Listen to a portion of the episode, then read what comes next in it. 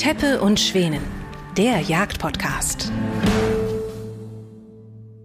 Weidmannsheil Christian. Weidmannsheil Bene. Du bist ganz aufgebracht, deswegen habe ich mich gleich auf den Weg zu dir gemacht, weil es so ein, zwei Änderungen schon wieder gibt, mit denen wir nicht ganz einverstanden sind. Kann man das so sagen? Ja, es ist ja wirklich großartig, wie die Jäger hier von der Verwaltung in Niedersachsen behandelt werden. Da geht es für mich zum einen um die Aufbewahrung und die Kontrolle der Waffen und da geht es zum anderen um diese Schießübungsnachweise. Da gibt es ja tatsächlich, wenn man das mal vorwegnehmen darf, weiß eigentlich so keiner, was er jetzt machen soll oder jeder kann machen, was er will. Genau so ist es. Also die beiden Alternativen hat man. Man muss sich nur für die richtige entscheiden. Und ja, klasse. Also grundsätzlich fangen wir mal mit dem Schießübungsnachweis an. Ich finde das zweischneidiges Schwert, wie so vieles im Leben. Ich glaube, dass sehr, sehr viele Jägerinnen und Jäger schon genug in ihrer Freizeit üben. Das sagt mir zum einen, dass wenn ich spontan auf den Schießstand fahren möchte, um zu üben, dass es schwer ist, da eben zeitnah einen Termin zu bekommen. Auf der anderen Seite aber auch, wenn man sich da regelmäßig auffällt, so wie wir das ja auch tun, um uns fit zu halten, sind da doch immer viele Leute unterwegs. Braucht es da eine rechtliche Regelung, um da noch mehr den Daumen drauf zu drücken auf die Jägerinnen und Jäger? Also man sieht mal wieder, dass hier Flickwerk gemacht worden ist. Da ist nichts aus einem Guss, da gibt es keine Übungszeiten, da gibt es keine Ausdehnung der Übungszeiten, wenn wir uns überlegen, dass eben die zigtausenden von Jägern in Niedersachsen alle einen Schießübungsnachweis vorlegen müssen, wenn sie dann jetzt im Herbst zu einer Drückjacht oder zu einer Treibjacht wollen dann gibt es gar nicht so viel Zeiten, so viel Tauben, also Tontauben wahrscheinlich, so viel Munition gerade am Markt, weil die ja in Osteuropa auch gebraucht wird, dass eben genau diese ganzen Übungsnachweise erstellt werden könnten. Das ist das eine. Und da weiß ich gar nicht, ob es überhaupt einen Kontakt gibt zwischen der Landesregierung und der Landesjägerschaft Niedersachsen, dass da das so geregelt ist, dass wirklich auch das aus einem Guss ist. Das zweite ist, im neuen Landesjagdgesetz ist in Paragraph 24 Absatz 5 geregelt, dass wir jetzt alle, wenn wir an solchen Jagden teilnehmen wollen, einen Schießübungsnachweis vorlegen müssen. Und dabei geht es ja nicht nur um Drückjachten, oder? Auch um Treibjachten. Auch um Treibjachten. Das ist ja das Neue eigentlich, was viele wahrscheinlich noch nicht kannten. Nein. Also jeder, der an einer Gesellschaftsjagd teilnehmen will, und das sind eben Treib- und Drückjachten, der muss so einen Schießausbildungsnachweis vorlegen können. Wahnsinn. Und wie ist das mit, äh, kann man das schon sagen? Gibt es da irgendwelche Durchführungsverordnungen schon? Wie ist das mit Leuten, die aus Baden-Württemberg nach Niedersachsen zu einer Treibjacht kommen? Es ist großartig geregelt, nämlich gar nicht. Super. Also man kann letzten Endes äh, machen, was man möchte. Man muss nur irgendeinen Nachweis vorlegen können, dass man an einer Tätigkeit auf dem Schießstand teilgenommen hat, nämlich geschossen hat. Es ist nicht geregelt. Also erstmal ist schon der Gesetzgeber nicht davon ausgegangen, dass man überhaupt ein besonderes Ergebnis schießen muss. Also man kann auf einen laufenden Keiler fünfmal die Null schießen und dann hat man einen Übungsnachweis, den man vorlegen kann und sagt, ju, ich habe hier fünfmal die Null getroffen und darf trotzdem zu einer Drückjagd. Also da fragt man sich ja, wozu braucht man so eine gesetzliche Vorschrift? Absolut, ja. ja. Mit der kannst du dir eigentlich auch sonst was machen. Ne? ja. Aber die sind ja jetzt gerade insolvent aus Düsseldorf, die, Oha, die solches Arm. Papier stellen, ja, erstellen. Das ist wiederum nicht. Aber dafür könnten wir dann eben diesen Verordnungstext nehmen, wenn wir ja. das aus Düsseldorf nicht mehr bekommen von Hakle. Aber es ist wirklich so, es ist nicht geregelt. Es gibt also keine Durchführungsverordnung, die ist nicht gleichzeitig angepasst worden, wie also so ein Schießübungsnachweis auszusehen hat. Ob man Kugel und Flinte machen muss oder ob man nur Flinte geschossen haben muss, wenn man zu einer Treibjagd will. Also ich meine, ist ja auch fast dasselbe, Flinte und, Schie und äh, Büchse zu schießen. Und es soll nun nach der Mitteilung des Ministeriums, die jetzt über die Jägerschaft gekommen ist, jedem Jagdleiter überlassen sein, was er denn akzeptiert. Das ist ja auch großartig. Oder? Der eine sagt, du brauchst, musst fünf Tauben treffen und der andere sagt, mir reicht's, wenn du mal da warst. Und riskiere ich jetzt dann von meinem Jagdleiter nach Hause geschickt zu werden, weil ich äh, nur vorlegen kann, dass ich einmal auf einen laufenden Keiler und einmal auf den Bock stehend angestrichen geschossen habe, aber vielleicht keine Tauben und ich bin nun zur Hasenjacht eingeladen, muss aber Tontauben geschossen haben äh, oder äh, ja, was denn eigentlich Rollhase? Also es ist nichts geregelt. Ja. Dann kann man sich in der Tat so ein Gesetz und so eine Vorschrift sparen, wenn man am Ende des Tages weder diese Gesetz, dieses Gesetz mit Leben erfüllen kann, noch dem Rechtsanwender, also uns Jägerinnen und Jägern, überhaupt an die Hand geben soll, wie sowas ausgestaltet werden soll. Da gibt es auch mehr Fragen als Antworten. Also haben wir eigentlich noch mehr Verunsicherung und Unwissenheit für die Jagdleiter in Niedersachsen geschaffen, als wir es vorher hatten. Ja, wir haben es ja nicht geschaffen, sondern der Landtag. Der Landtag, ja. Und es ist einfach wieder dieses mega komplizierte Jagdrecht, was nun in konkurrierender Gesetzgebung zwischen Bund und Bundesländern hin und her geht wie ein Ping-Pong-Ball, wird jetzt hier auch noch mal zwischen Gesetzgeber, der es nicht bis zum Ende durchdekliniert hat, und Jagdveranstalter, also einladender Jagdleiter hin und her gespielt. Und jetzt soll also der Jagdleiter selber entscheiden, welchen Schießübungsnachweis er denn wie akzeptiert. Nun sind wir ja häufig auf Jagden unterwegs und treffen durchaus auch Leute aus den unterschiedlichen Ministerien, die solche Gesetze mit auf den Weg bringen oder solche Verordnungen mit bearbeiten. Ähm, wie kommt es denn dazu, dass man da jetzt sowas Unpraktikables und völlig bürokratisch Unsinniges auf den Weg gebracht hat? Und das sind doch, es muss doch zumindest ein paar Leute geben, die Ahnung haben. Das kommentiere ich nicht. Alles klar. In, in Anbetracht auf die bevorstehende Landtagswahl finde ich das auch sehr anständig von dir. Jetzt haben wir aber nicht nur in Niedersachsen ähm, eine, ein Schießübungsnachweisforderung oder Voraussetzungen, die wir brauchen, sondern wir haben ja noch andere 15 Bundesländer. Ich weiß noch, im vergangenen Jahr haben wir einige Schießstände besucht, bis wir unsere Jagdeinladung in vier unterschiedlichen Bundesländern wahrnehmen konnten, um vier unterschiedliche Schießübungsnachweise zu haben. Das ist doch auch ein Irrsinn. Ich halte den Irrsinn schon darin begründet, dass es in Deutschland 17 Jagdgesetze gibt. Und jedes Jagdgesetz ist anders. Und an jedes Jagdgesetz muss man sich buchstabengenau halten, um nicht eine Ordnungswidrigkeit oder sogar eine Straftat zu begehen. Das gibt es in keinem anderen Rechtsgebiet als bei uns im Jagdrecht, wo alles miteinander und übereinander lappend geregelt ist, wo dann Bundeswaffenrecht dazukommt, Bundesnaturschutzrecht dazukommt, wo man sich an Ausführungsverordnungen und sonstige Durchführungs Vorschriften zu halten hat. Kaum ein Rechtsgebiet ist so kompliziert wie das deutsche Jagdrecht. Es gibt natürlich einige europäische Rechtsgebiete, die auch nicht ohne sind, so im Emissionsschutzrecht oder sowas.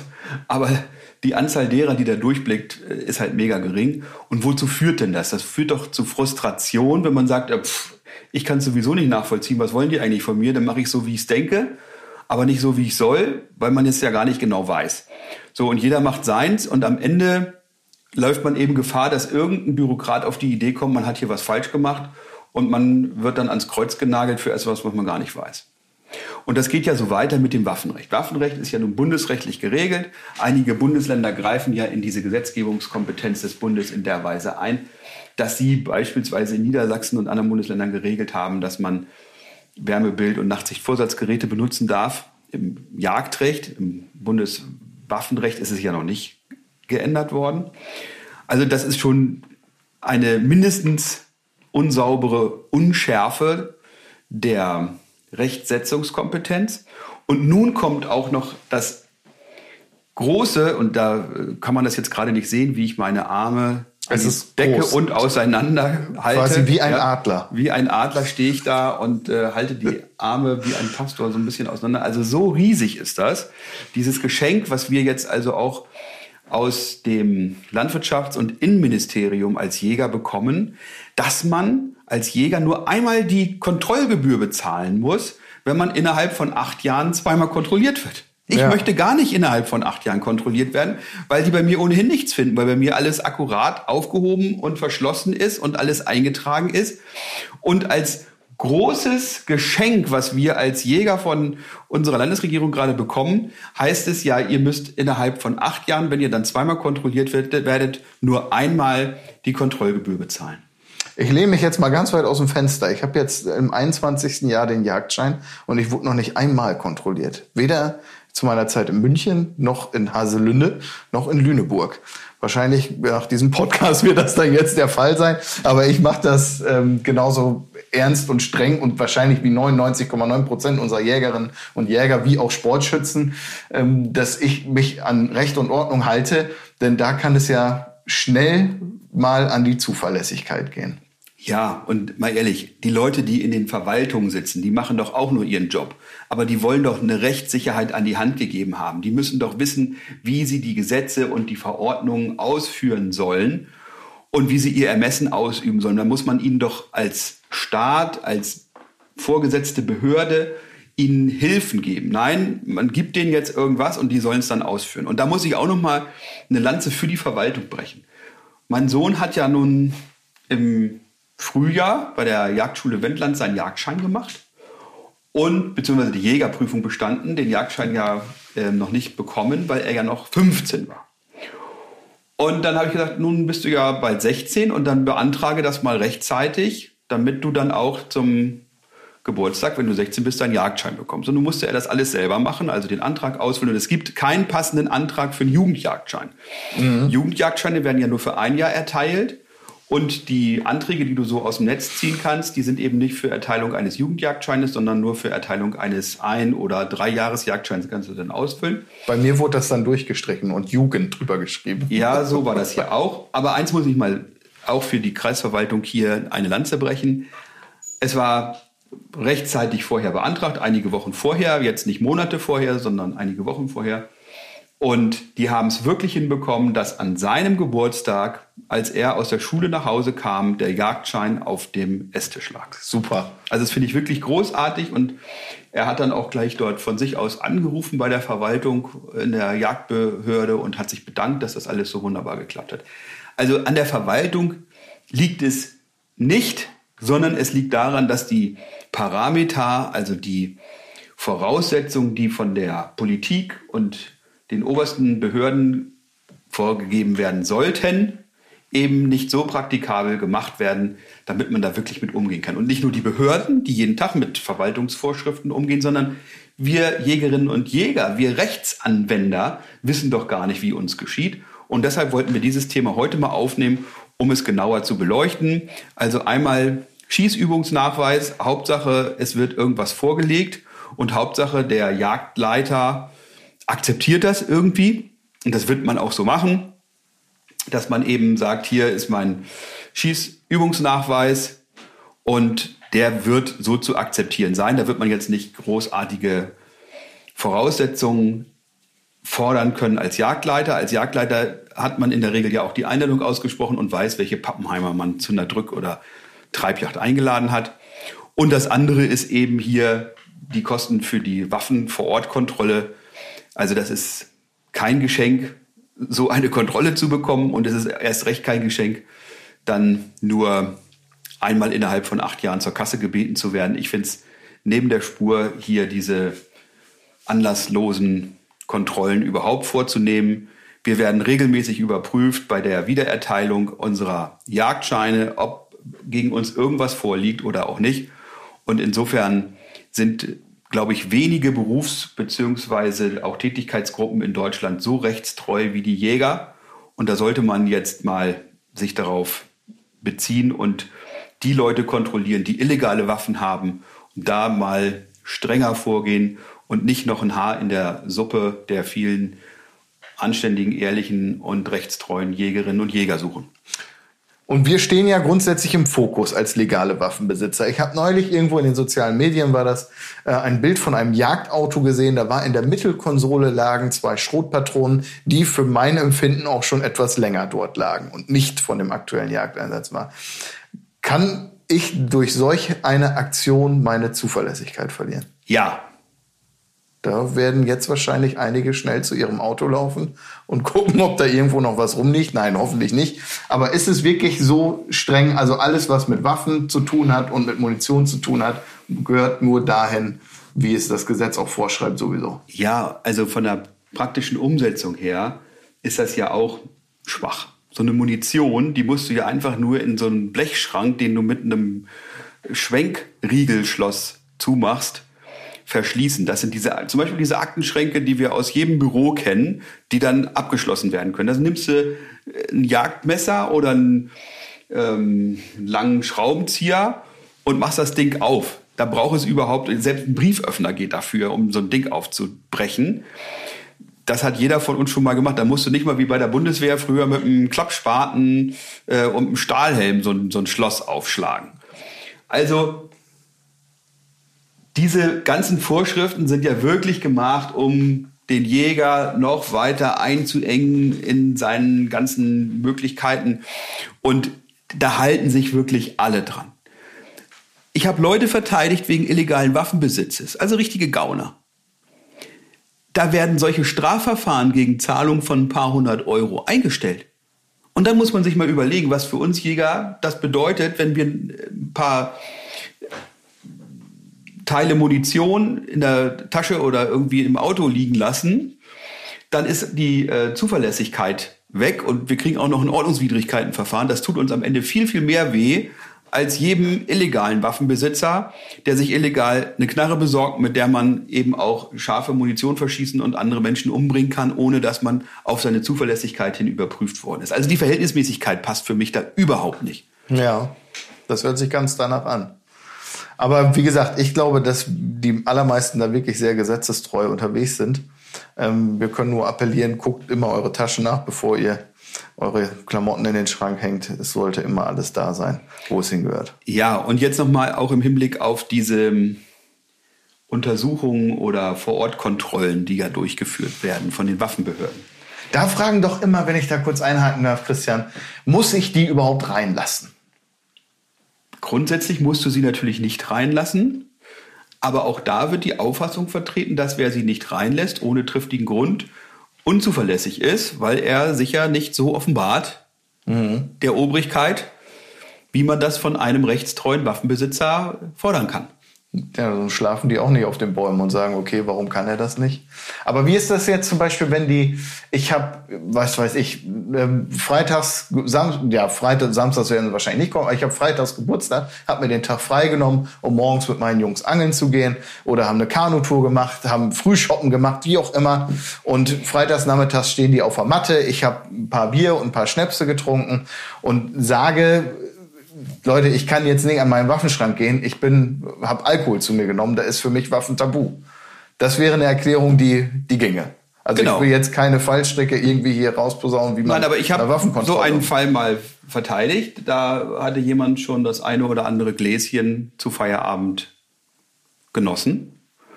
Dann kamen abends äh, die Kontrolleure von der Waffenbehörde und äh, dann hat er natürlich auch nur noch wirres Zeug erzählt und auch ähm, seine Frau gefragt, wo der Schlüssel zum Waffenschrank oh, steht. Scheiße. Entschuldigung. Und die wusste das dann natürlich auch und schon war es vorbei. Oh Mann. Als also Lichtjägerin dann wahrscheinlich. Natürlich. Ja. Es war übrigens keine, es war kein Jäger, es war ein Sportschütze. Ja. Bei Jägern wäre das natürlich nicht passiert. Nein, natürlich. also da sollte man, wenn man sich nicht wirklich hundertprozentig sicher ist, dass alles an, am rechten Platz liegt, vielleicht auch noch mal überlegen, ob man nicht doch schon Alkohol getrunken hat oder ob man vielleicht gerade doch ein bisschen Durchfall hat und zur Toilette muss oder ob man jetzt Corona infiziert ist. Auch da kann man ja eben dann auch keinen Gast ins Haus aufnehmen. Eigentlich ist das ein schönes Argument, auch dann noch mal die Zeit zu haben, um vielleicht den Waffenschrank noch mal durchzusortieren. Und man wundert sich, wenn man sich seinen Waffenschrank mal anguckt und die Waffenbesitzkarte daneben legt, wie viele Ungereimtheiten es manchmal geben kann. Und denkt dran, bei der Kurzwaffenmunition darf man nur die Munition besitzen, zu der man auch eine Kurzwaffe hat. Also wenn man eine Kurzwaffe mal verkauft hat und dazu aber noch die Munition im Schrank hat, ist man gleich dran. Deshalb eben nicht nur die Waffen kontrollieren, sondern auch die Munition. Ganz wichtiger Hinweis, ja. Das kann gut sein, dass irgendwo noch eine 357 schlummert, wenn man mal eine 9 mm äh, oder auf 9 mm umgestiegen ist. Hochspannende Themen, die wir da heute wieder haben. Ich finde, äh, bezüglich nochmal zu den 17 Jagdgesetze, sagtest du vorhin nicht, weil Mallorca das 17. Bundesland ist, sondern weil das Bundesjagdgesetz das 17. ist, ne? Das Bundesjagdgesetz ist natürlich das erste. Das, okay, und dann kommt Und dann kommen die 16 Jagdgesetze der Bundesländer. Baden-Württemberg heißt das natürlich nicht mehr Jagdgesetz, sondern Wildtiermanagement und so Gesetz. Aber gemeint ist eigentlich dasselbe. Nur, wir müssen einfach davon ausgehen, dass wir mehr als gesetzestreu zu sein haben, wenn wir nachhaltig zuverlässig sein wollen im Sinne des Jagd- und Waffenrechts. Und man merkt eben das, was uns zurzeit hier gegeben wird von der Obrigkeit, das ist einmal gar nichts, für das wir danken können. Tja, das ist traurig. Aber ansonsten lassen wir uns die Freude an der schönsten Passion der Welt nicht nehmen. Gehen jetzt gleich noch gemeinsam zur Jagd, wenn der Regen sich gelehnt hat. Endlich wieder Regen. Auf, auf zum fröhlichen Jagen. So soll es sein. Christian, herzlichen Dank für deine geniale Einschätzung. Wir gehen jetzt wieder los. Allen anderen vielen Dank fürs Zuhören. Horrido. Joho!